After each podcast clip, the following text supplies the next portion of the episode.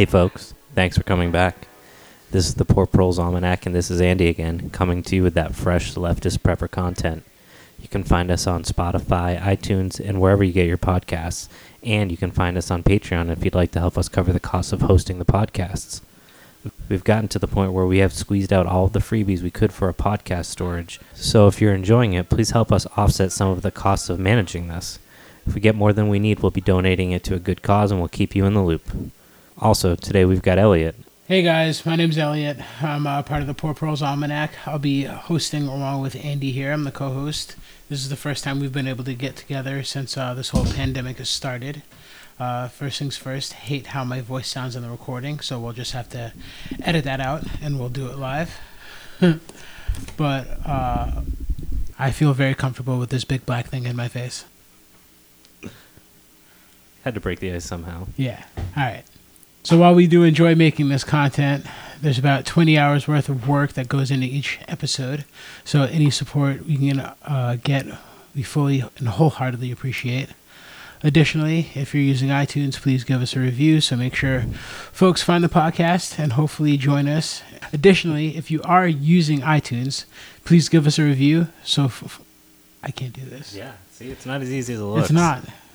I make it look so easy, and yet here we are. Additionally, if you are using... Jesus what? Christ. Sorry, it's just a bunch of weed. Additionally, if you're using iTunes, please give us a review so more folks find the podcast and hopefully join us on our journey. Also, we're on Instagram and Facebook if you want to follow us over there. If this is your first episode, we highly, highly recommend going back to the first episode that we made and catching up, since each episode springboards off the previous content. And for those of you that are returning, if you haven't started to realize yet, we started with the big picture, global warming and complex systems, down to the smaller features of this in order to build out a comprehensive framework for how these things tie together and further how they integrate into human systems, which is what we're trying to do here. So this episode is a little different than in the past. Instead, we'll be talking about Catherine Tumber's book uh, from a decade ago titled Small, Gritty, and Green, as a part of a series we'll be doing about reimagining the framework of the world around us and how we can rebuild everyday life in a way that incorporates the world we're inheriting. All right. Nice. We'll try one more. You want to try again, or you want to go with that? You think that's good? I'll make it work. Okay. All right. All right. So, well, I read this when it came out. I was...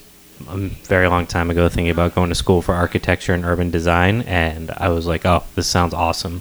And I read it, and at the time I was like, ah, it's all right. But now I think twenty ten to twenty twenty, the world's a lot different. It's not about fixing the systems that exist that are creating these problems, but instead focusing on ways to minimize how much change we have to make in order to make things sustainable. And I think that kind of misses the boat, and this book does a really good job of highlighting that. I can agree with that. I only read uh, two chapters, uh, chapters three and four, out of Small, Gritty, and Green, again by Catherine Tumber. Um, I, after reading the introduction and after the book setup, it places a framework for how um, you can reshape and reimage the cities and the infrastructure that we have in place. And it's sort of, in, instead of starting from scratch, you can uh, you know pick up the pieces from where other places have failed and sort of build from there. And that jumping point that she sort of points out is um, a resource that we can definitely use, I think. And I think the way that she points it out and the way that she frames it in the book, like, definitely sets up what we were going for in this podcast and in this episode.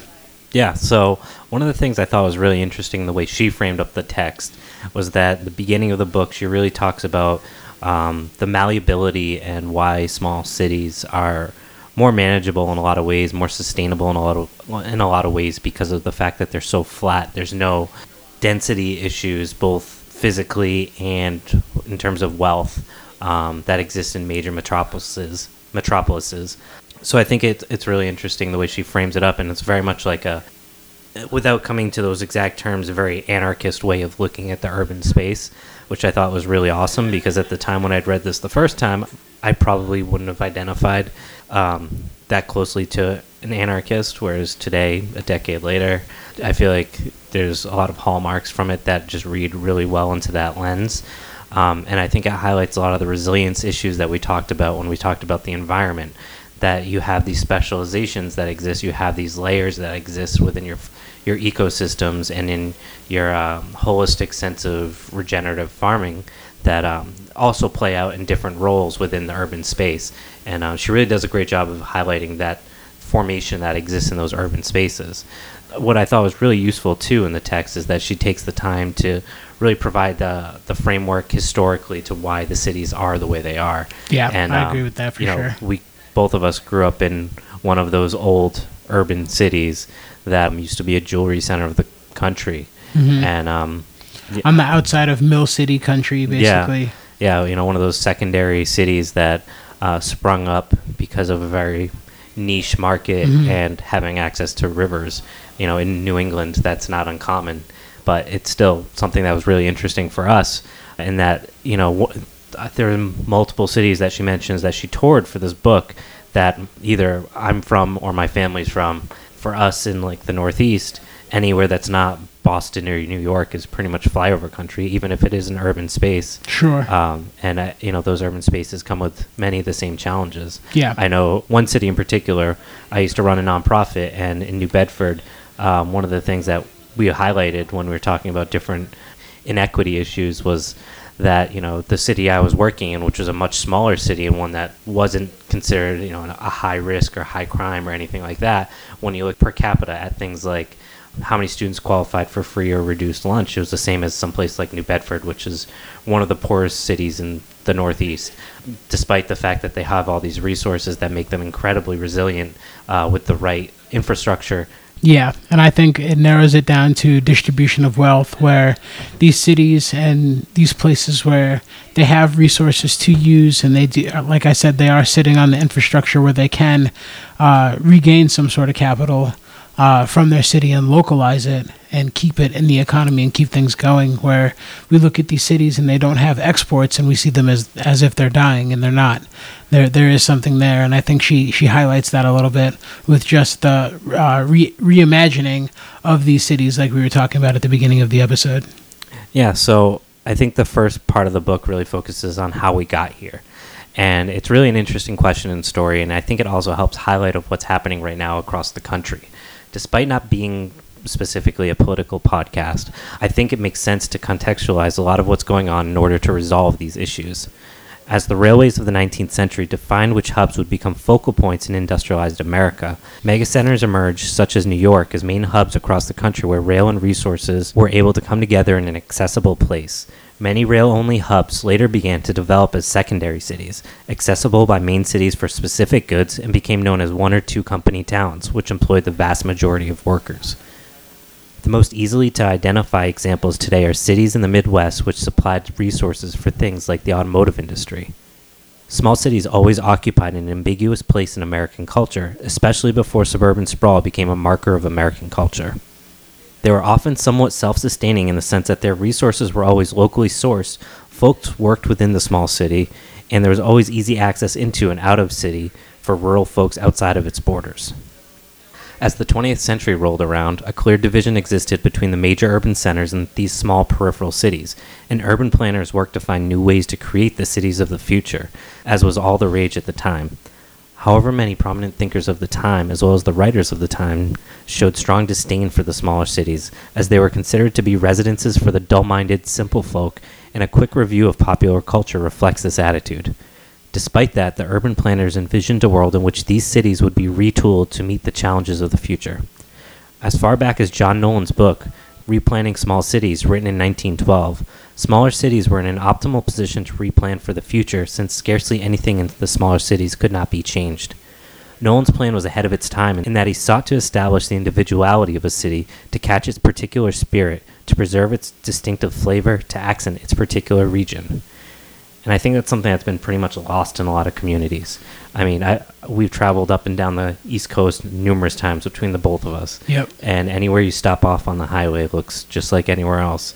You have those corporate franchises that have taken over everything, the suburban sprawl, the guidelines from various uh, zoning ordinances that specify the same square footage for frontage on each road, mm-hmm. uh, all these markers that really define American decadence. And she references uh, Main Street and Wall Street, and that's the differences between these, you know, um, the mega cities and all of the cities on the East Coast that want to resemble those mega cities. They have these main strips and main streets that, you know, run through, and there's shopping malls and things off the side. Yeah, and, you know, at the end of the day, when we say Wall Street versus Main Street, in this context at least, you know, what's happening and what has happened, and Uh, we'll talk a little bit more about it, is that Wall Street has provided the capital for the investment in these communities, whether it's through a vulture capitalist model of, you know, what you saw with the venture capitalists with Toys R Us, mm-hmm. where they invested money to buy assets, to drain those ass- assets as a leverage tool to enrich the investors with the long-term goal of the, the business not being sustainable, but rather liquidate everything that the business had in order to essentially extract that money, except it wasn't being recirculated into the economy. Right. One of the things we had talked about in the first episode about global warming and climate change was complex systems, in that you had this dynamic effect of an animal or a plant or a bacteria that would do something, and it would cause four or five, six reactions that would then cause other reactions, and right. It was that energy being reused repeatedly. You know, we have a similar term for in economics is the vo- time velocity of money. Yes. And if money is not being recirculated into the local economy, it's being funneled off into Wall Street.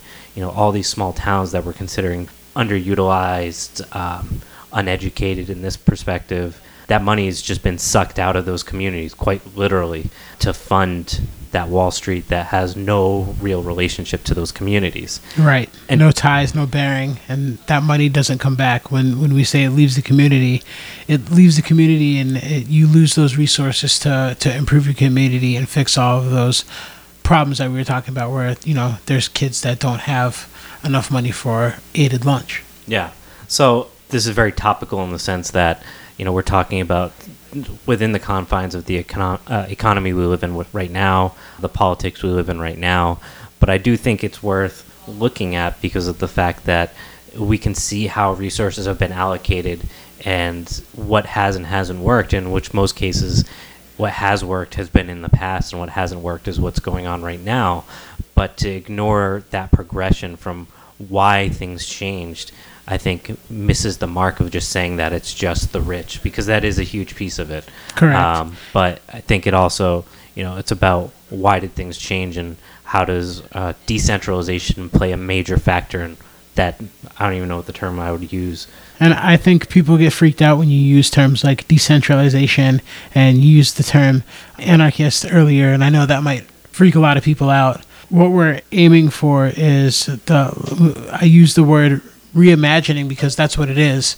And when I say that, uh, again, I don't mean starting from scratch. I'm saying a reimagining where you're taking the good parts of the things that have worked before and you're building on top of that. And that's the part of sustainability that I find is challenging. And that's why this book really opened my eyes to using what we have and what's there to, to build on top of. And that's, I think that's um, the thing that I've been trying to pinpoint for a while now, and how I live my life and how, like what we've been talking about starting this podcast. Yeah. The the whole reimagining of taking what you have to, to build on top of is kind of how this podcast got started for us. You know, it, it's it's just a real big highlight on the whole topic. Like you said, it's topical for what's going on in the country, but also with moving forward, what we can do and how, how we can bring solutions about. You have to take a look at what we have and what we've started with. Yeah, and I think like one of the challenges I have with a lot of philosophical discussions about like a, a post-apocalyptic society or whatever you want to call it, you know, if you look at like a solar punk or any of those other type of genres. Hell yeah. Yeah, like they're cool. I'm not going to disagree. I think they, they have a lot to offer in their ability to reimagine a better world. But we have to live within those confines, that reality of there are houses today that are built a certain way. We're not going to tear down every single house, tear down every downtown and start from scratch. It's just, that's not going to happen. Right. And that that's okay. But we also have to figure out the ways that that's most efficiently done, most effectively done.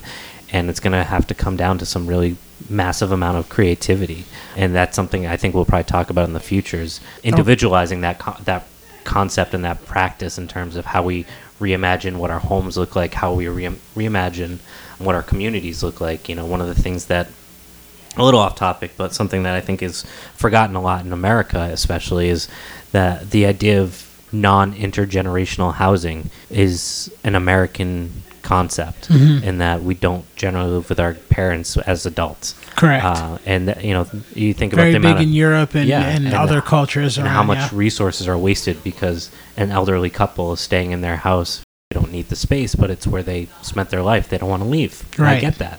And that, you know, that's fine in the sense of they have the right to stay where they are because that's where they're comfortable.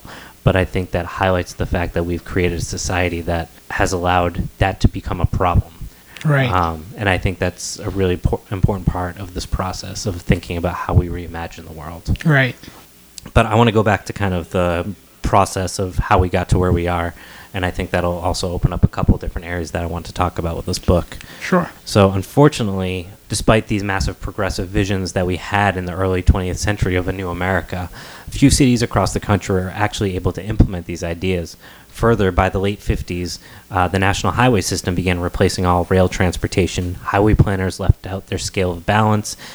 Many small cities were less equipped to absorb the horrific consequences of downtown highway construction and the suburban retail it facilitated. Post-war urban renewal policies had similarly disproportionate consequences, whereas in large cities these developments wiped out entire neighborhoods, which was disastrous and unfair in itself. Smaller cities were altered in their entirety. While there were plenty of unintended consequences, there were plenty of nefarious intended consequences. As early as the nineteen thirties, the Urban Land Institute intended to equip the central business district for anticipated economic expansion while clearing the urban core of blight. Using a two-birds, one-stone mentality, cities and states sought to route interstate expressways through slum neighborhoods, using federal highway money to reclaim downtown real estate. Inner-city slums could be cleared, blacks removed to more distant second ghetto areas, central business districts redeveloped, and transportation woes were solved all at the same time, and mostly at federal expense. Can Second Ghetto be the name of our production label? I think it should be. Because that sounds pretty awesome. Yeah. Like, relocated to Second Ghettos. Like, we, we were living like the in the ghetto. first ge- one was too good. We were living in the, yeah, we were living in the ghetto, and it was like, it's too good for you. Yeah. We're go- we're gonna put a, a highway, it's a, kinda... a well a well deserved, well learned highway in here, and you you guys are gonna move to the second ghetto. Yeah, it reminds me of uh, those airplanes that are like, oh, you hate economy? How about we just stand you all up like cattle? Yeah, it's literally a cattle car. Yeah. Hopefully this is recording because not, it's showing the time going by on my screen right yeah. now, but it's not showing the little. Oh no! Thing. So. I've never had that happen before, but I've also never lost anything. You want to check it? I'm afraid. And back to this book, you know, one of the things that she talks about is the whitewashing of culture that happens in suburban communities and in these small urban communities because of the dictation of metro- metropolituses, what culture and what's acceptable, mm-hmm. uh, all these different things about how to define uh, what it means to be, I guess, middle class, middle upper class at this time. Um, as this is happening in the forties and fifties and sixties. We use the word affluent. Yeah, that's a good go word. With affluent. How she phrases is really interesting, so that's why I'm going to kind of read from what she said. Among the many problems with pushing growing metropolitan populations outward is that the suburb is without the discipline of rural occupations, yet also lacking the cultural resource of the central district. These communities lack any cultural capital and are also without any wealth capital as a collective whole. While many of its citizens may be of wealth, their wealth is inextricably tied to the metropolitan space. The inhabitants of these cities were taught to despise their local history, to avoid their local language and their regional accent in favor of the colorless language of metropolitan journalism. Their cooking reflects suburban women's magazines. Their songs and dances, if they survive, are pushed to the side. To flourish, cities of smaller sizes must stop copying abjectly from mass culture and draw instead from their own cultural traditions. And that can only happen if they remain decentralized in relation to one another, as well as in relation to large central cities, connected by transportation routes on a regional web respectful of environmental resources. Only by taking cultural, aesthetic, and technological matters in hand in a spirit of democratic self-determination Could America's smaller cities conjure a true, diverse metropolitanism from the life-withering blur of machine-made uniformity serving the demands of the distant metropolis? So, yeah, there's a lot to unpack there. Yeah, you just described the ninety-five corridor. Yeah, so if you guys are not familiar with the East Coast, you can drive from Maine down to Florida, down ninety-five, and you go through just about every major coastal city. We grew up right next to it. Still live pretty close to it. He, Elliott lives pretty close to it. Yep. And we were just in Maryland last fall, and we made a couple stops on the way, and uh, this this feels pretty accurate. Where we grew up, there's a very distinct accent, which now has become part of the Bostonian accent, if if there even is one. And I think everyone knows that if you have an accent, that usually is an indicator of some kind of lack of education, class, all these things that have translated that localization into some kind of degeneracy. You know, we were just talking, you were talking about catfish um, two minutes before we came on, about how you love catfish. Love catfish. And... You know, fried catfish, to speak of. Not catching them. I don't noodle or anything like that. I just like I noodle. eating them. And I, I, yeah, you don't have to scale catfish because they have they have like skin, like shark skin, and it, it's a weird eel, like mudfish thing. But if you batter it and fry fry it, eat it with hot sauce, it's delicious. It's really good. I like it. Yeah, and you know, one of the things about like catfish is that. Well, not just catfish, but I'll use catfish as an example. Around here, thirty years ago, catfish weren't called catfish. Do you know this? I know you're from Georgia, so... What were they called? They're called hornpouts. What? You've never heard hornpout? Hornpout? Yeah. With a P? Yes, with a P. Like, uh, there's no pop screen, so like P, like Paul? You do have a pop screen. I'm the one without one. So, but yeah. No, their, their, their regional term would be hornpout. Horn, the fried hornpout yeah. sounds... I don't know like if that. I don't know. I don't know. Fish. I don't know if I would. If if I had to choose between fried catfish and fried hornpout. Yep. Am I saying you, that you right? You got it. You were fried catfish or fried hornpout. I would go with the catfish. Like wherever we're at, if they're frying animals, and I have to choose between catfish and hornpout. I just I'm just gonna write that down. That sounds hilarious. I I'm can't gonna look believe that you never up. heard of that. I've never heard of that. Hornpout. I didn't know they were the same thing until I was like twelve. Nobody's ever heard of it, like, unless you're over a hundred years like, old. Oh, I'm know, gonna, go I'm gonna ask my wife. She's she's about a hundred years old, and she's they they call her an old soul, and I just call her old because she just loves everything that old people love, and I feel like she would know what a hornpout is. She might, but uh, you know, I think the point is that like that regional dialect has been lost. I mean, you grew up f- not for the most part, but pretty much in in the Northeast, and you've never heard. I that definitely term. grew up here. Never and, heard like, it.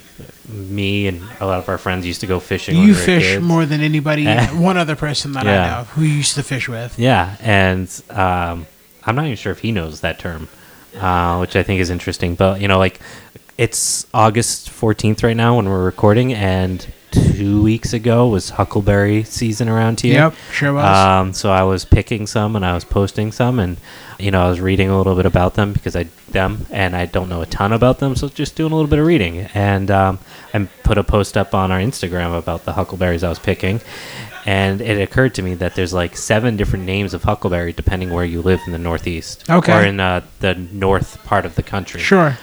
And you know, now it's like they'll just use the, the Latin name for species because there's so much diversity in what locals call them, but that's going by the wayside. Uh, which is really sad in a lot of ways because it's a very big part of not necessarily like culture, but just uh, the localization of land and plants and animals, that they're being kind of absorbed by this huge monotonous thing that just defines everything as the same term. I and just think it's people don't get out and talk about any of that shit anymore because nobody goes fishing for catfish or hornpouts, and nobody goes and gets huckleberries anymore because the thing about huckleberries, they're not on shelves if people don't know. Huckleberries aren't on shelves because they don't have a shelf life, and you can't store huckleberries like in a bucket. Like if you put them in a bucket, they'll turn to mush. They don't have any texture to them. So huckleberries are very sensitive, and you either have to eat them or transport them very carefully, and you can't do it a lot at a time, so they're not great for, you know, mass production, but they're they're good eating. Money. They're good eating. Yeah. Good eating off the bush. And um yeah, but you know that that idea of regionalization, that that flavor of a community is, and even when there is regional flavor, it's so mass produced in a lot of ways. You know, you you go someplace that's supposed to have cultural flair. You know, you go into Boston, you go into the North End. There's no Italians that live in the North End. Right. You know, it's all uh, manufacturing. It's that simulacra, that manufactured image of an image of an image where there's no longer an original image anymore. It's been wiped off the slate because there's been so many uh, decadent uses of it. Sure. And uh, I think that's what, kind of what she's getting to at this point, of this idea of cultural traditions being lost in that regional flavor. You know the name, but the the flavor has changed. It's changed to match the time for sure. And that's true in, uh, at least it's true in Boston. I won't say for a, a, a lot of major cities, but at least in Boston, the, the names remain the same, but the flavor changes with the times. Yeah, and there's nothing wrong with change, but the problem is when that change is that homogenous. This is how it's called now in this entire country. So therefore, you don't deserve to have the capital of having your own community, your own your own dialect, uh, all these things that kind of make you unique. And we were talking about catfish because of the fact that, you know, that's something that people in areas like here ate a lot of back in the day because it was a food that was available. And now it, it's not it's not mass produced, so people don't eat it. Right.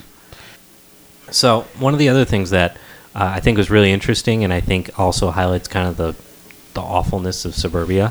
And I'm actually, one of the things I do really look forward to talking about is that suburbia doesn't have to necessarily be bad, and we're going to talk about some really cool ideas that you can do to restructure how small cities and urban and suburban spaces can be used in a really progressive way. Uh, and I think we talked about a little bit on the first episode when we had talked about, you know, designing suburban sprawl, you know, creating dense clusters of housing and then creating massive landscapes that are collectively shared instead of everyone having their half-acre front yard, half-acre backyard. Instead, you could have a five hundred acre, you know, food forest or whatever, a lake mm-hmm. and all these other things that no one individually could have, but collectively we can.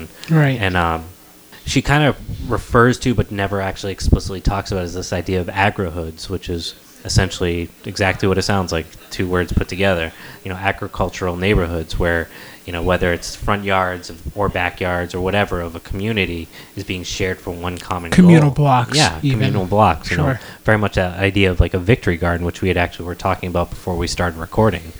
Uh, about, yeah, uh, post-World War Two and during World War Two to help with rations, if people don't know, um, they turned sections of neighborhoods and large cities into gardens, communal gardens, to help grow food, to help sustain the people that were living at home, because all of the other food production was going to those soldiers and, and uh, workers who were fight, fighting in the war effort.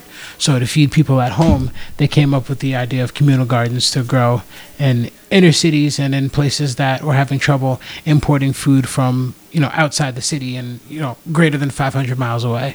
Yeah, and, you know, at the time, steel and gas and all those other resources were of the utmost importance, so they kind of were not given to people, and they had to make do, and they did. And I think that highlights the fact that we are more resilient than we try to give ourselves credit for. It's very easy to say, like, look at what happened with COVID. Everyone went out and bought toilet paper because they don't know what to do, and they're completely useless and they'll flounder. But I think this highlights the fact that it doesn't have to be that way, and that those those skills to survive are innate in all of us. We just have to figure out how to bring them out. And I will say the buy impulse has been strong during this pandemic. Mm-hmm. Uh, people freaked out at the beginning and bought up all the toilet paper in existence, and I think they had to cut down more trees to make more. Uh, that's a fact. You can look it up. Check me on it. Also, I, I think people had a problem with, I, I won't say people, I'm just going to go ahead and own it. I had a problem with Amazon buying, and I wasn't able to go out shopping in stores, and I wasn't getting my fix on buying things, and I found myself buying knickknacks and things on Amazon and like waiting for them to come just to get a little bit of satisfaction and gratification to know that I'm still working, and God God bless, I'm still working and I still have a job. I'm still working doing this whole thing. I'm essential, in case you were wondering. I, I haven't been able to buy and purchase the goods that I need to like sustain myself, and that's what I grew up and I know, and that's what makes me feel comfortable. And so in order to fix that, I found myself clicking that buy button. And then we started doing the podcast, you know, a week or two after that, and I found that instead of just thinking about a better way, I could actually do it. So we started the podcast, and now hopefully this is going to open me up to a better way of reimagining the way I live my life, so I don't have to panic when a pandemic happens. I can actually just go out in my garden and make salsa. There you go. Just working on getting you some ducks. Yeah, Doc, wait, Doc Salsa? I mean, not for the salsa. Oh, you, you know. mean your ducks? Yeah, like they're cool. He just got ducks. They're awesome. We got new ducks. We got They, they wiggle their ducktails. We got six new ducks. They're amazing. Last week. So, flock is expanding. It's very exciting. Good flock times. You. Yeah. I just had to say it. Had to be said. So, yeah, we just talked a little bit about like that concept of agri-hoods and the fact that we can reimagine these suburban spaces in a way that's really useful instead of just being, you know, this green monoculture that costs a lot of money to keep up and destroys the planet. Even though this book is focused primarily on that urban space, it does dip into the rural in terms of how to decentralize, essentially, because it acknowledges that we need to localize our food systems, and only in smaller cities is is this sustainable. The dynamic of the urban and the rural reflects the symbiotic nature of both the city and the country, that each needs each other, despite the best efforts of both to stand at the forefront of the dichotomy. Further, the book highlights the need to develop cohesive plans in our urban redevelopment, which divide urban spaces into sects of space for dense residential, commercial, and industrial use, as well as suburban residential, but with the point to highlight that most urban cities sit on some of the most fertile soils in the world, which is why they were developed in the first place. Sprawling out from these core centers goes directly in the face of sustainability, in that we are wasting precious topsoil to concrete and killing the life force within the soil.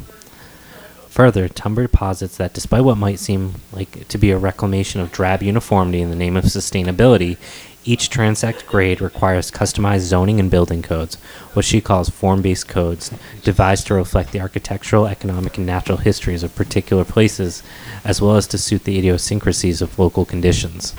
These spaces require compact, walkable streetscapes with convenient public transit, with provisions for mixed-use buildings constructed on traditional scales for multiple activities. A lot of this concept of localizing building code and localizing efficiency by creating walkable, sustainable residential, commercial, industrial zones that are all localized and not like there's a major downtown. But she sums up as form-based codes. Yeah. What we're talking about is generally what we saw in the natural development of pre-capitalist societies. When you look at things like city-states mm-hmm. across southern Europe, most cities remained small, dense, and the outer ring was for firmly partitioned from agricultural zones, and the outer ring was primarily residential. Sure. In the United States, the Euclid zoning, a Supreme Court case in the nineteen twenties, which chopped up the American landscape during the housing expansion after World War Two, in order to remove housing from the pollution of the industrialized uh, cores of cities, as though that was the solution, not the not reducing the pollution itself, right. provided the framework uh, for the auto-dependent suburban tract, office, and mall developments outside of the confines of the urban space. Right. So moving them outside of the cities, you have to look at it as a two-way street, which is which it was. You're moving them away from the cities and, w- and away from the factories in the inner cities to the agricultural farmland that's outside the cities, which became the suburbs. Yeah, and in the same process, trying to segregate pollution and things like that from people to make them healthier, you're actually making it worse because you're forcing them to drive cars, and that can only happen in major urban spaces. It won't happen in smaller, these older style cities like what we're talking about, particularly in this book. So the ninety-five corridor. Yeah, pretty much. It's um, coming full circle. Yeah. We're living the dream is really what it comes down to. We're doing it. Um, so I think this highlights a couple things. Particularly, I think, again, I want to talk a little bit about the idea of the mall uh, and the sub- that suburban strip mall, and kind of that what what happens to that in a. You know, it, it's it's an interesting subject because in the United States we have more square feet dedicated to retail space per capita than anywhere else in the world, and it's not even close. I don't have the stats in front of me. That makes sense. Well, we spend a lot, but I that's mean, what I just said. I literally went on Amazon because I wasn't buying anything. It hadn't. Bu- I hadn't bought anything that wasn't food, and over like three and a half was like going on like four weeks. And I went on Amazon and I bought. This is what I bought. This is no bullshit. I bought egg rings to make like eggs a perfect circle to fit on my English muffin, because I wanted an Egg McMuffin. I wanted to make them at home. So I spent six dollars and twenty cents, and I, I, I felt a compulsion, like a need to do it, only because I hadn't bought anything. What kind of bullshit is that? I bought hand towels. Is there fluoride in the water? Like, what is that? Yeah, I don't know. But I think it does highlight the fact that even just post-COVID, those spaces are going to be left. And obviously, I'm a tax accountant, so I I don't think those properties are going to go for sale anytime soon, because it's going to be a huge write-off for a lot of people for a long time. But I do think it does highlight the fact that, you know, in a capitalist society, the resources are not applied there in a way that is beneficial for the community, but rather an outside investor, whether it's through a REIT, which is a, an, essentially an investment club that's held on the stock market, mm-hmm. or whether it is small-scale, you know, bougie-type investors. Um, what they do is not necessarily better for the community, but what's better for them. You know, those spaces are massive open spaces, and I think they offer some really unique opportunities in the fact that they already exist and can give us certain things that we otherwise wouldn't have. Absolutely, like free skate parks for everybody and places for high school kids to smoke weed. Because yeah. that's going to stop crime, and it's going to give a place for people to go. That's what I needed in high school. We yeah. didn't have that. So more skate parks and more places to smoke weed for high school kids. Yeah, and like, you know, that idea of using, you know, rezoning. There's no place, you think about it realistically, if you want to go out with your friends, where can you go that doesn't cost money? Nowhere. Jail. You can go to jail for free, but to get out, it costs you money. Oh, well, yeah, but, I mean, no, chances that, of you guys going together. That's the system. Yeah, no, you yeah. can't. You can't. Is there a buddy system in jail? I don't know. I've never I mean, been. There is, but. Is there? How does that work? Yeah. You know, I think it highlights the fact there's resources available, and there's an extensive expense, both economically and ecologically, for this space, whether, you know, it's being used for retail or it's being set vacant, in terms of what we can do with it.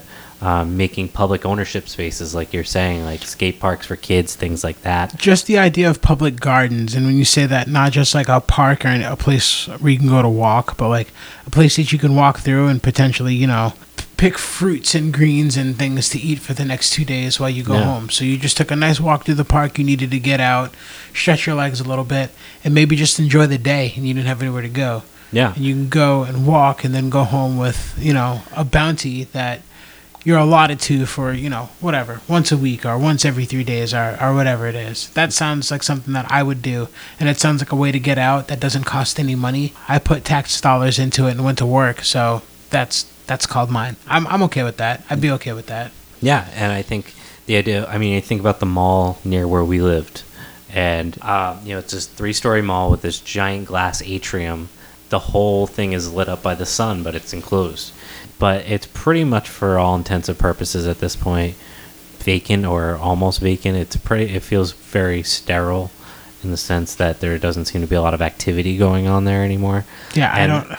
You know, should go. We should make a field trip to the mall. No, that would be interesting. I, don't go I would go. Hot Topic's probably still looking for me. I want to go get some umi chicken, dude. I... That was definitely yeah. not... It was It was horn pout. Was what it was. It was fried horn pout.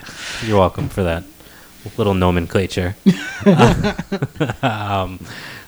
Yeah, I mean, like that space, you think about it realistically, like you've got this giant insulated space with natural light that's, I don't know, that square footage must be close to a million square feet. Yeah. What you could do with that in terms of like agricultural production, even with some use of L E D lights or something like that. I mean, we were talking about like microgreens farming earlier, again, mm-hmm. before this podcast, and like what you can do in your basement in terms of production.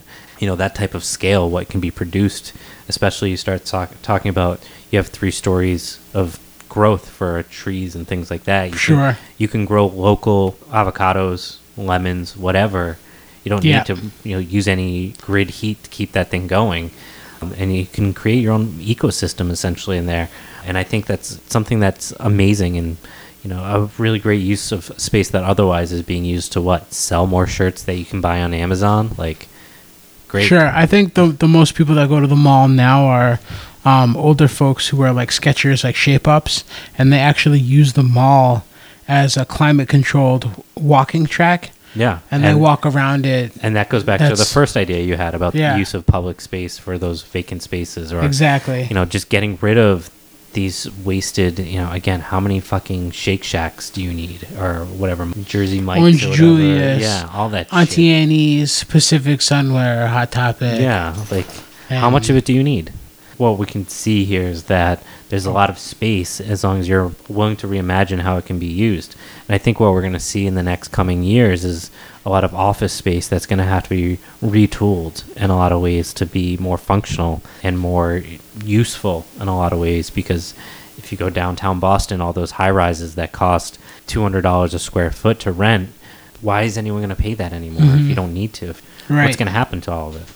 And if we even change those form-based codes to have, I don't know. I don't know how zoning works, really, because I'm not a lawyer. I do know that they zone school school zones and industrial zones separately.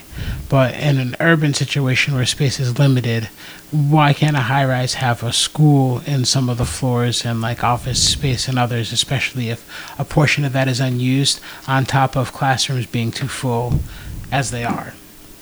Yeah, I think that's something that's going to have to, you know, we're going to have to come to terms with that. If we look at Boston, there was a meme a few years back that was going around of like, welcome to Boston, fuck you, and welcome to New York, and it's like all squirty lines. Oh, that, that was the intersections. Yeah. Of, yeah. And so it just in, showed like how screwed up Boston City is. In Boston, this is legit. Boston is the city that started America. You're welcome. They paved, they paved all of the, basically the roads that people would take their herd animals to to graze on Boston Commons. They would take side streets and roundabout ways to get to the Commons, and it made like a sort of spiral circle, some sort of shape that made sense, that flowed with the traffic of the day.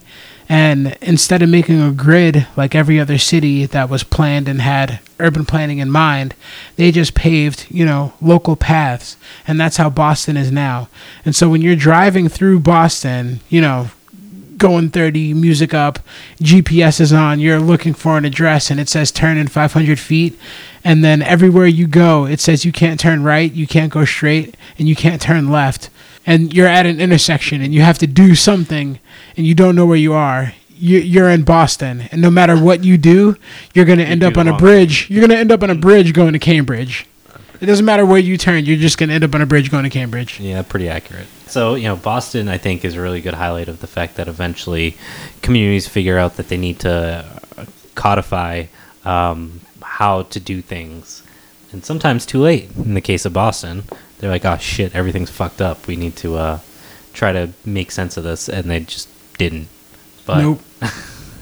But I, I think with the pressure, you know, in terms of, I guess, twenty twenty, uh, the pressure of how much economic damage is going to be from uh, the fallout of people working from home, I think that's going to push various communities to have to figure out a way to be more accessible uh, in rezoning things.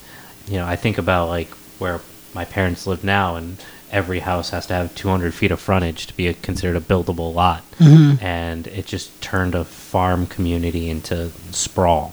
You know, all it's going to take is for gas to get cut off for that to be, oh, this is not sustainable. Which brings me to the, the next section that I kind of want to talk about, which is the countryside. Mm-hmm. So we talked about how the urban and the country space, part of what makes small cities work so well is the fact that they're so accessible to one another. And now with suburbs, and she interviews a bunch of folks about this and kind of how they all try to challenge this idea of allowing the suburbs to come in through, you know, really rich farmland, is that there there needs to be some kind of control in in this conversation, and not let the capitalists just use their money to buy out small parcels of land or large parcels of land for very cheap, and then up, let the town or communities that they can buy off the politicians put in these major infrastructure upgrades to then create all this newly zoned, now commercial and residential space, be used and, you know, suddenly double and triple in value. Right. One of the things that she talks about is um, when we're talking about real country, you see primarily monocultures, primarily soybean and cor- uh, corn. And, you know, that's definitely something that we could talk about in terms of how much of a fucking mess that is. And monoculture. I think, yeah. I've heard and that I, term about a thousand times since uh, we started this podcast and everything like that. But just just you. the just the word, it, yeah. I monoculture. It, it, it It sends a shiver up my spine. That it gets that little tickle. I don't like it. Monoculture. It's just yeah. such a bad word to me now. Yeah, and if you listen to the first couple episodes, you know why it's such a bad word. Um, so we could talk about that. I kind of want to, but I don't think there's enough beer we'll in the house. We'll get so there. We'll get there. So we'll do another there, day. Andy. We'll get there. But um, I think what it does is highlight the fact that even if there is today in twenty twenty small cities that exist that you can say, yes, this is a potential spot for a sustainable city where we can retool the infrastructure that's in place to update energy codes, relocalize various manufacturing things that we need in our day-to-day use. If they're still surrounded by that country sprawl that's monoculture, they're still not producing enough or producing the correct food that they need. And uh, she does interview a couple folks that are actually more traditional, well, not traditional, but more uh, market-type gardeners, some that are focused on things like silvopasture, some of the stuff that I'm really into. So I thought that was kind of cool, mm-hmm. and how they can talk about maximizing production in order to localize food even further. Mm-hmm. Silvopasture, I just you, you just referenced it. We were talking about it earlier, and that's uh, with the animals grazing.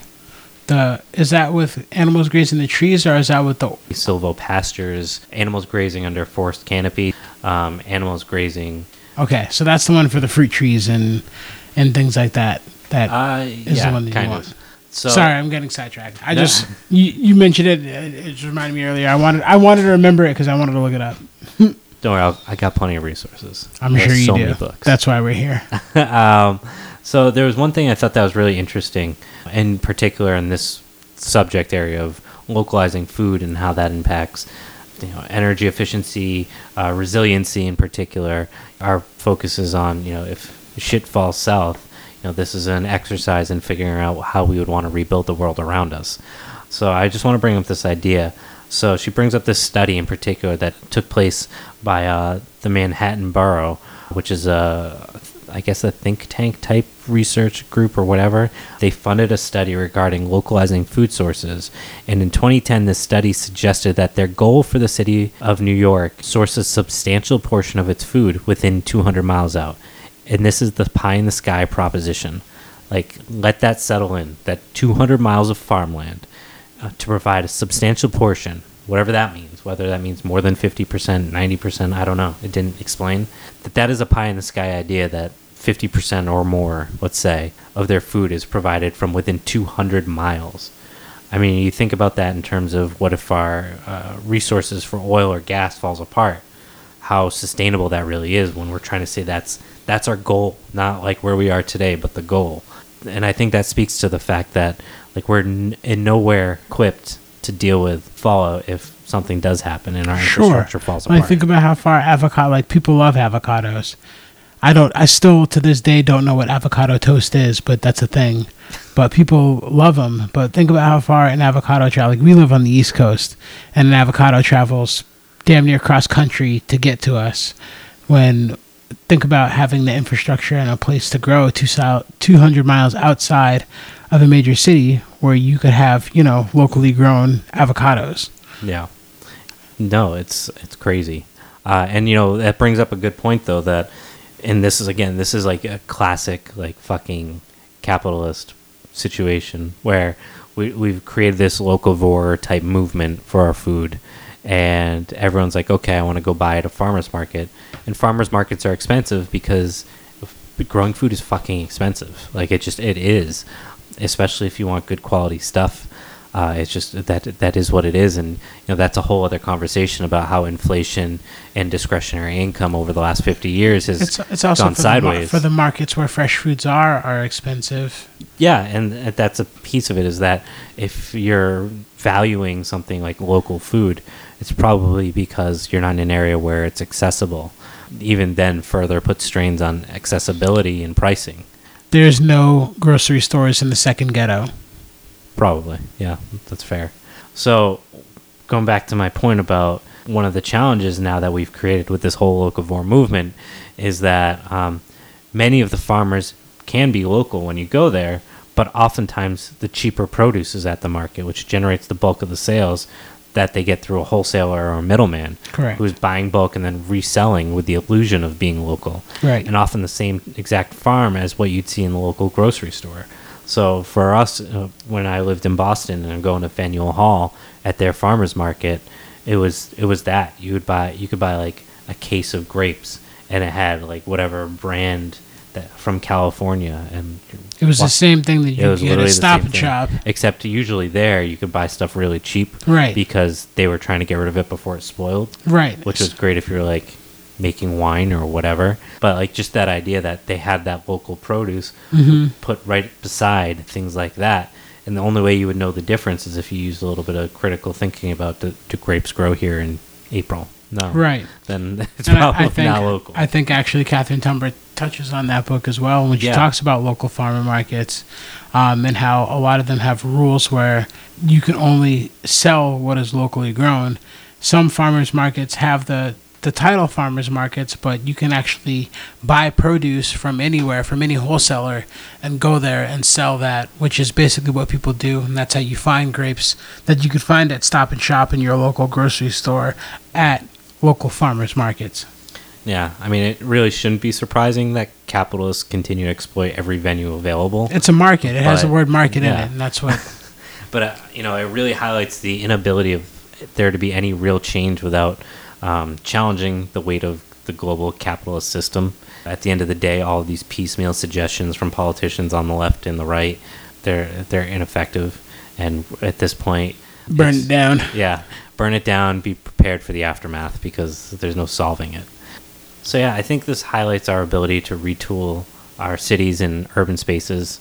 Suburbia can be retooled into these ideas of agri- agri-hoods, Uh, agricultural neighborhoods, where we can take advantage of the exquisite topsoil that was put down for your grass and use it into a public utility to grow food locally.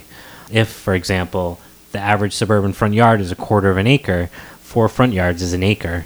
And four front yards. Yeah. That's you and all the neighbors touching you. Yeah. And I think the one thing that we didn't touch about at the beginning of this episode, going looking back on it in hindsight, or we could just edit it in, depends on how we do it. You um, vastly overvalue my editing skills. You edit everything. Edit I my can, voice out. Make it have more bass in it. Like the I want to sound like Allstate. Like the Allstate guy. Yeah, I can't do that. You get, all right. Well, what are you good for? And you uh, so we didn't talk about the, the sense of community and the difference between those in urban populations and in rural Uh, settings, where in an urban population there are people who have lived in apartment buildings for years, three years, and they've seen their neighbors that they have the same schedule with, but they could live next door to somebody and they've never seen or spoke to them ever in a million years. They could never imagine asking them for, you know, a cup of sugar, let alone like, do you have some cucumbers I could borrow until mine come in next next Tuesday? You know what I mean? The urban setting and the rural setting, I think there's a sense of community that is missing, and I think that that's what makes this whole thing work, is when you said, you know, four front yards makes an acre. That involves you and your neighbors. Everybody has their little parcel of land, but that involves you, you know, sort of relying on them and building a sense of community where you can help each other out. So when times get tough, you don't have to look for somebody to come from six hundred miles away with a truck of saviors, refrigerated savior in it. You yeah. can just ask your neighbor for a little bit of help, which they should be glad to do. Yeah, and I think, you know, that's part of that inherent contradiction of capitalism, that we, we're individualists, but at the end of the day... I, w- I won't blame capitalism for it. I'll blame the division between urban and rural culture, that subdivision, that suburban, not quite rural mindset. The people who are in the suburbs are, we'll, we'll use the word affluent. I don't think that they have too much dignity to ask people for help, and I don't. I think that's something that people need to get over with the whole buy mentality, like I did. I could have asked somebody to make me a coffee can, uh, not coffee can, I'm sorry. Tin uh, can. Soap, so, soup can egg ring to make my eggs perfect fucking circles so I can put them on my English muffin and have an egg, egg McMuffin sandwich when I want, so I don't have to go to McDonald's and buy one. But how would Instagram know how pretty it is without it? Listen, Instagram can... You guys can check out our Instagram and see what I think about that. I'm not going to say anything else about that. I don't want to get too vulgar here. Yeah, so... But yeah, I mean, I I think you're one hundred percent right. We are a communal species. We are meant to be interconnected. And I think that contradicts the idea of individuality that is required in our society today.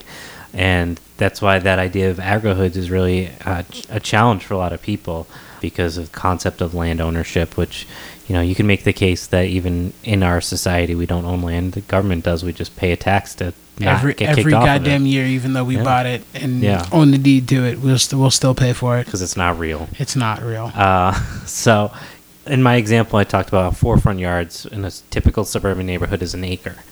An acre of food can, or an acre of land can grow a couple people's worth of food. It can feed a, a good farmer, a regenerative farmer can grow probably close to, you know, three or four people's food on an acre.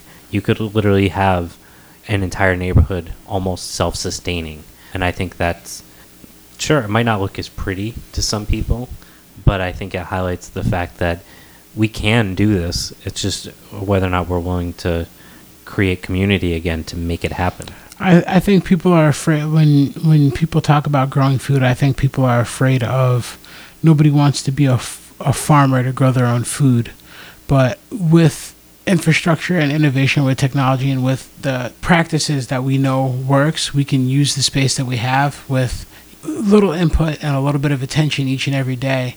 And you can have those things. It, it doesn't it doesn't take as much work as people would think that it does. You can still hold down a full-time job and still have these things. Yeah, especially if you do something like that, you know, high-intensive grazing system that we had talked about in if, if one you, of the episodes. If you can take care of, you know, walking a dog and, and feeding an animal every day, you can you can have these things is yeah, what I'm trying I mean, to say.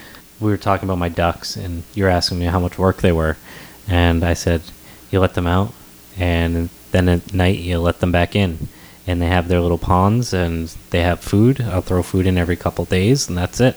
Speaking of which, I hope my wa- wife let the chickens in. Did she say that? I don't think she I don't think she let the chickens in. Cool. Don't me We're going to have to go get some chickens and ducks. And duck. But yeah, it's it's really not that much work. And I'm going to go flock myself. Yeah. Welcome to the whole flocking family. Duck. Uh, duck. Yeah. Uh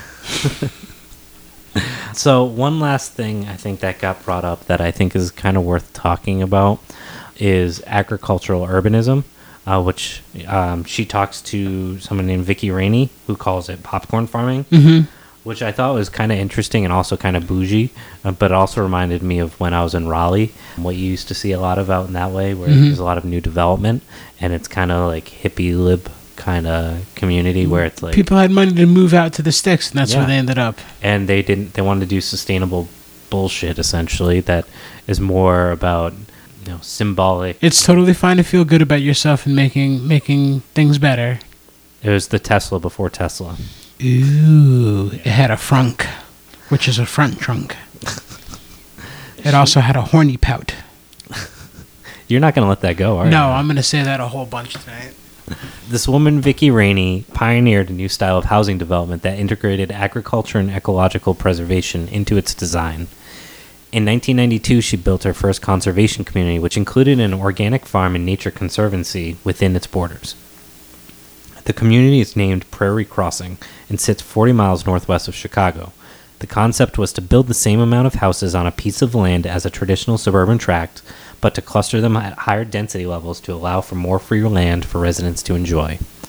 If you listen to the first episode here on climate change, I brought up this to discuss more sustainable ways to develop new communities while supporting nature. Actually, I never heard of this before I wrote that episode, so it's kind of interesting when this came up in the book. Or maybe it was just buried in my head because I read this like ten years ago. Uh, this development in particular houses almost four hundred homes, are designed to be eco-friendly, have a wind turbine on the property, its own school, swale-based stormwater filtration system that empties into a lake, has a forty-acre organic farm, community garden space, as well as ten miles of biking and hiking trails. There's plenty more to talk about, and you could make the case that this type of suburb exists as a massive virtue signal for the progressive rich, as housing is significantly more expensive to offset the overhead of designing and building in this capacity. But I think it provides a model of what can be done, which is important as a concept in place as anything else. And I think considering the purpose of this podcast, acknowledging failures and successes, and even if I think they are virtue signaling, um, the fact that someone actually did what I said should be done is sure. pretty cool. You know, we can actually, ima- we're talking about imagining how we want the future to look like, and somebody actually went out and did it. And it might be a bougie bitch that did it, but at the end of the day, she did it. I th- well, I think she went out and had the idea. She went out and had the idea and did it. And I think at the time and where it's located, I think it drew that, again, that affluent crowd, the people that had the money to do it. And that, I think that's where you, you're coining, not coining the term, but using the term virtue signaling. It's the people that wanted to change the way that they were living. And instead of changing their lifestyle, they just went ahead and paid for it. Yeah. Um, there's there's the, the the right sentiment is there, but I would definitely like as a takeaway to take away the design and look at how that was done and to see that you can do that and to see how densely packed the houses really were and to see if you could do that, you know, in an urban setting, if you can do that in a yeah. suburban setting. Yeah, I mean, and what would see it how take? many see how many places you can do that and where you could take that model. Yeah, and I mean, you think about like you're just saying like how you apply it to an urban setting. Look at some place like Detroit where they're tearing down massive neighborhoods. Massive neighborhoods. They're, they're burning down houses yeah. because they're not tearing them down ha- fast enough. Yeah. That's what people and, are doing in neighborhoods. And, you know, they still have an urban space, but if you design it in a way that mimics kind of what she's done uh, and, you know, really takes advantage of that space. Or mimics the forestry cycle. Or mimics the forestry cycle. Wouldn't that be cool? That would be very cool. Let's talk about that in a later episode. Or did we already talk about that? I listened to it. It was a good episode. You should listen to it. Actually, it's kind of interesting. I'm just skimming through my notes at the end of this that I put together. And the commercial shopping space per person stat I have actually in my notes. You looked it up? No, it was, I, well, I did back then, yes. In case you're wondering if I'm a creature of habit. The United States allots almost twenty square feet of commercial shopping space per person compared to two square feet in Europe. So we use ten times more square feet per person. So that's like having like your own shelf space in a store to go shopping, like about personally, versus versus having your own like storage unit to go shopping in every week. Yeah. So think about having your own like cubbyhole space on a shelf, and that's your items to like shop from, versus having your own, you know, self storage, you store four by five storage unit to go shopping in. That's that's that's the that's the comparison there. Yeah. So I know that's totally off topic from what we were just talking about, but I just happened to find it. Thought you guys would appreciate it. Just edit it in. No. That seems like a lot of work. It's, and it sounds awesome. That. Let's do it this weekend. I'll do it tonight. Okay. Show me how to do it. I, it sounds like it. I'll it's do it. It's awful. I'll help. Um, I'm not going to help. No. I know. So, yeah, we were talking about this idea of, like, reappropriating her design style in a sustainable way in that, at the very least, it... it gives us a model of what can be done, which is in its own right, like, pretty cool. The whole point of this is that we need to think about the conditions that we inherit, which I think is really important to consider and kind of why we started the, the whole show the way we did, because inherit and leave behind. Yeah. We're inheriting the conditions of late capitalism destroying the planet, and we have to, you know, use the tools that are available to us. And I, and infrastructure and infrastructure. The idea isn't that, oh, capitalism collapses next week, we're not going to go move out to the woods and start building all over again. I am. I mean, I I'm trying right now in my backyard. You have an or you have fruit trees planted. I have canned beans and like seven bullets. That's it. Yes, I'm, I'm, I'm a prepper. You're gonna. Have I read to, the I read the prepping list. Is it seven bullets? Yeah, seven. It's like John Wick.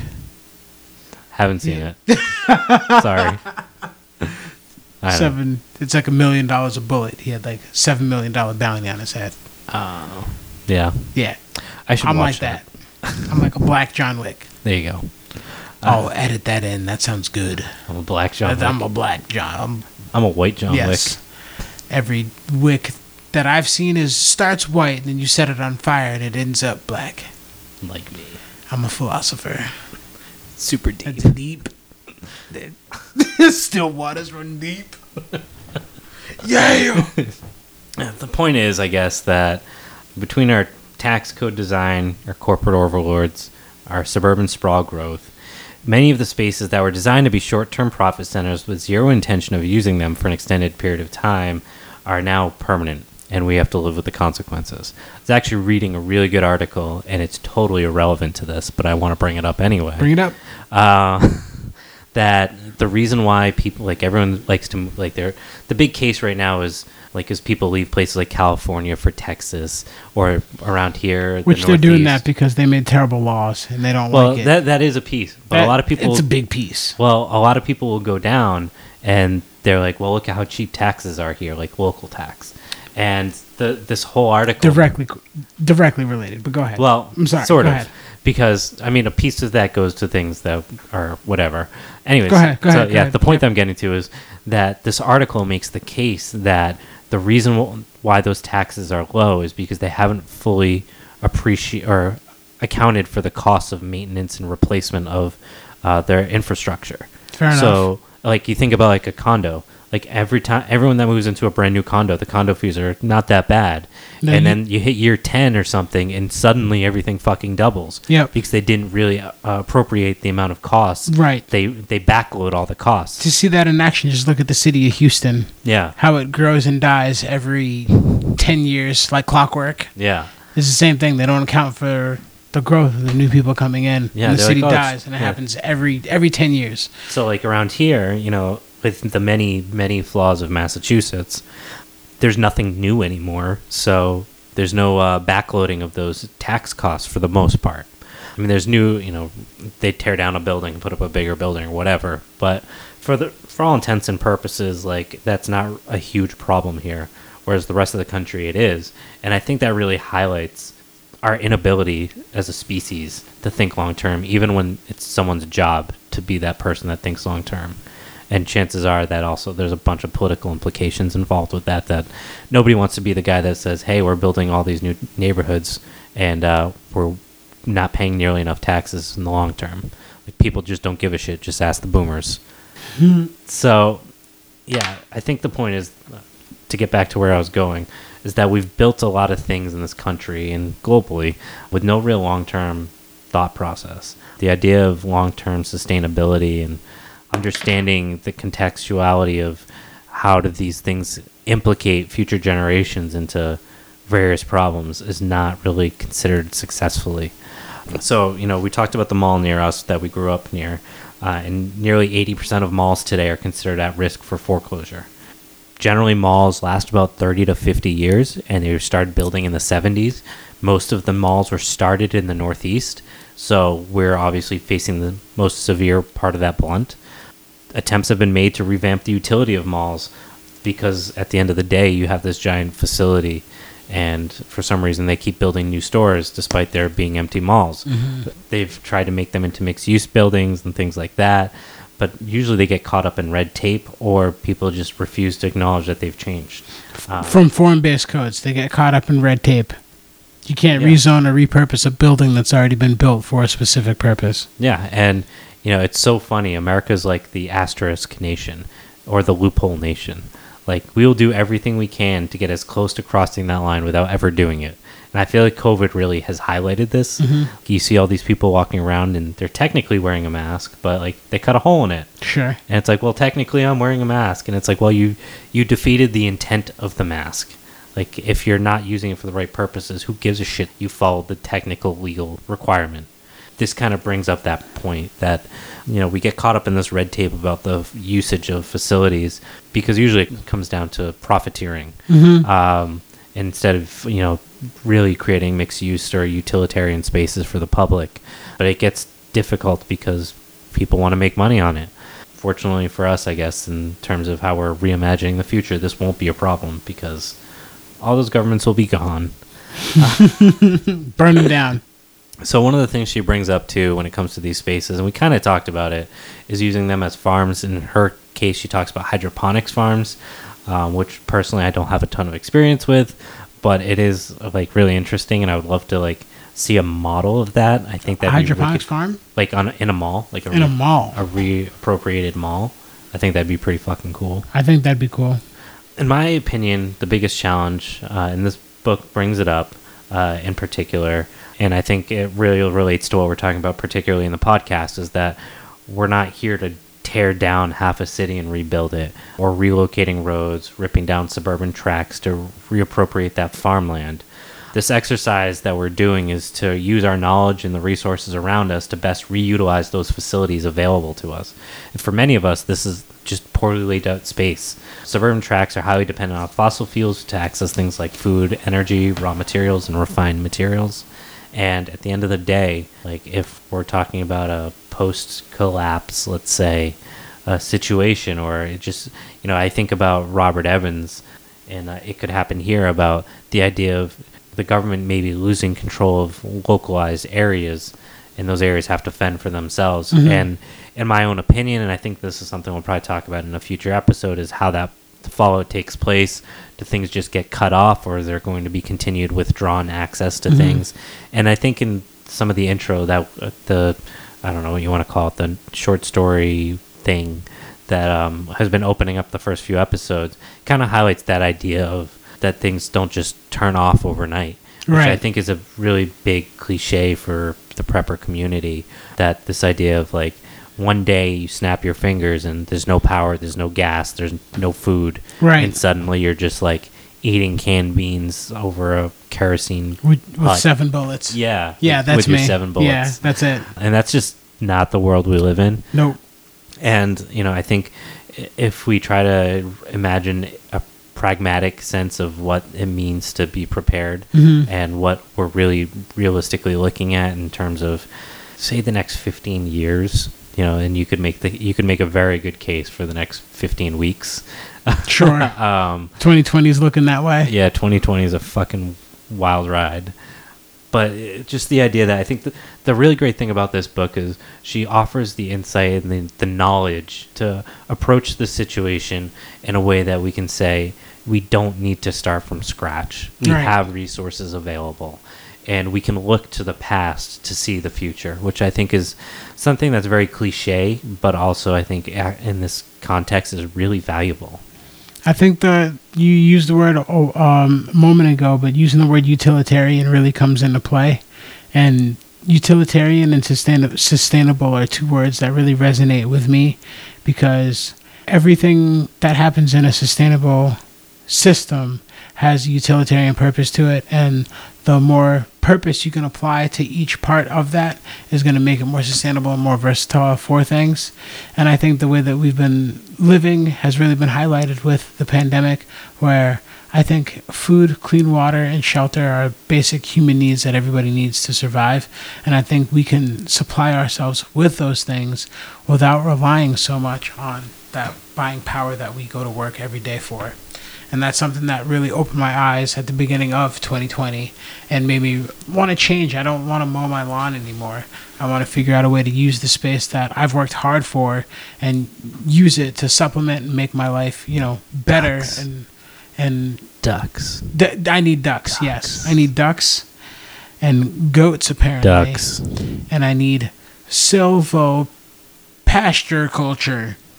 fifty percent there. Yeah, I'm working on it. I'm working on it. He's giving me a lot of information to read, so I'm working on it. I'm the farmer guy. He's the everything else guy. Also, I'm pretty sure everybody in my family grew watermelons, so... Way to be a stereotype. We'll, we'll see. Hey, I'm from Georgia. What do you want from me, man? What do you want from me? It's all right. I'm an Italian, so we got figs. I got a lot of figs. Uh, I know what you call eggplants. Or whatever. I know... Can't take this guy anywhere. Such a racist. It's awesome. I love it. Oh, I think this cuts it up. So, Small, Gritty, and Green, Catherine Tumber. Catherine Tumber, thank you. She's awesome. Great book. Good read. She's got a bunch of really good uh, essays that I think we might, if this does well, we might uh, try to get her on to talk about some of the newer stuff she's been doing, which has been building on this. And she's got a lot of criticism for the Green New Deal, which is very valid. So I definitely want to talk to her about that in the future if you guys enjoy this. We'll try to get her on here. Again, that's Small, Gritty, and Green by Catherine Tumber. And uh, we also made a short reference to Robert Evans and um, It Could Happen Here. And that's a podcast that heavily influenced me on, on getting this one started. And um, I... I would highly recommend going to check that out. And after you listen to that, come back and listen to our episodes again, and then tell all your friends about it. And that'll give you a better mindset and framework for where we were coming from when we started this and had this idea. Yeah. So hopefully you enjoyed this. It's a little bit different than the last ones, and uh, hopefully we'll be able to do a few more of these in the near future. For now, this is Andy. See you, Proles. You're not going to say bye? Oh, this is Elliott, your dad. Um, I'll see you guys later. Okay, Dad. Okay, bye. Bye.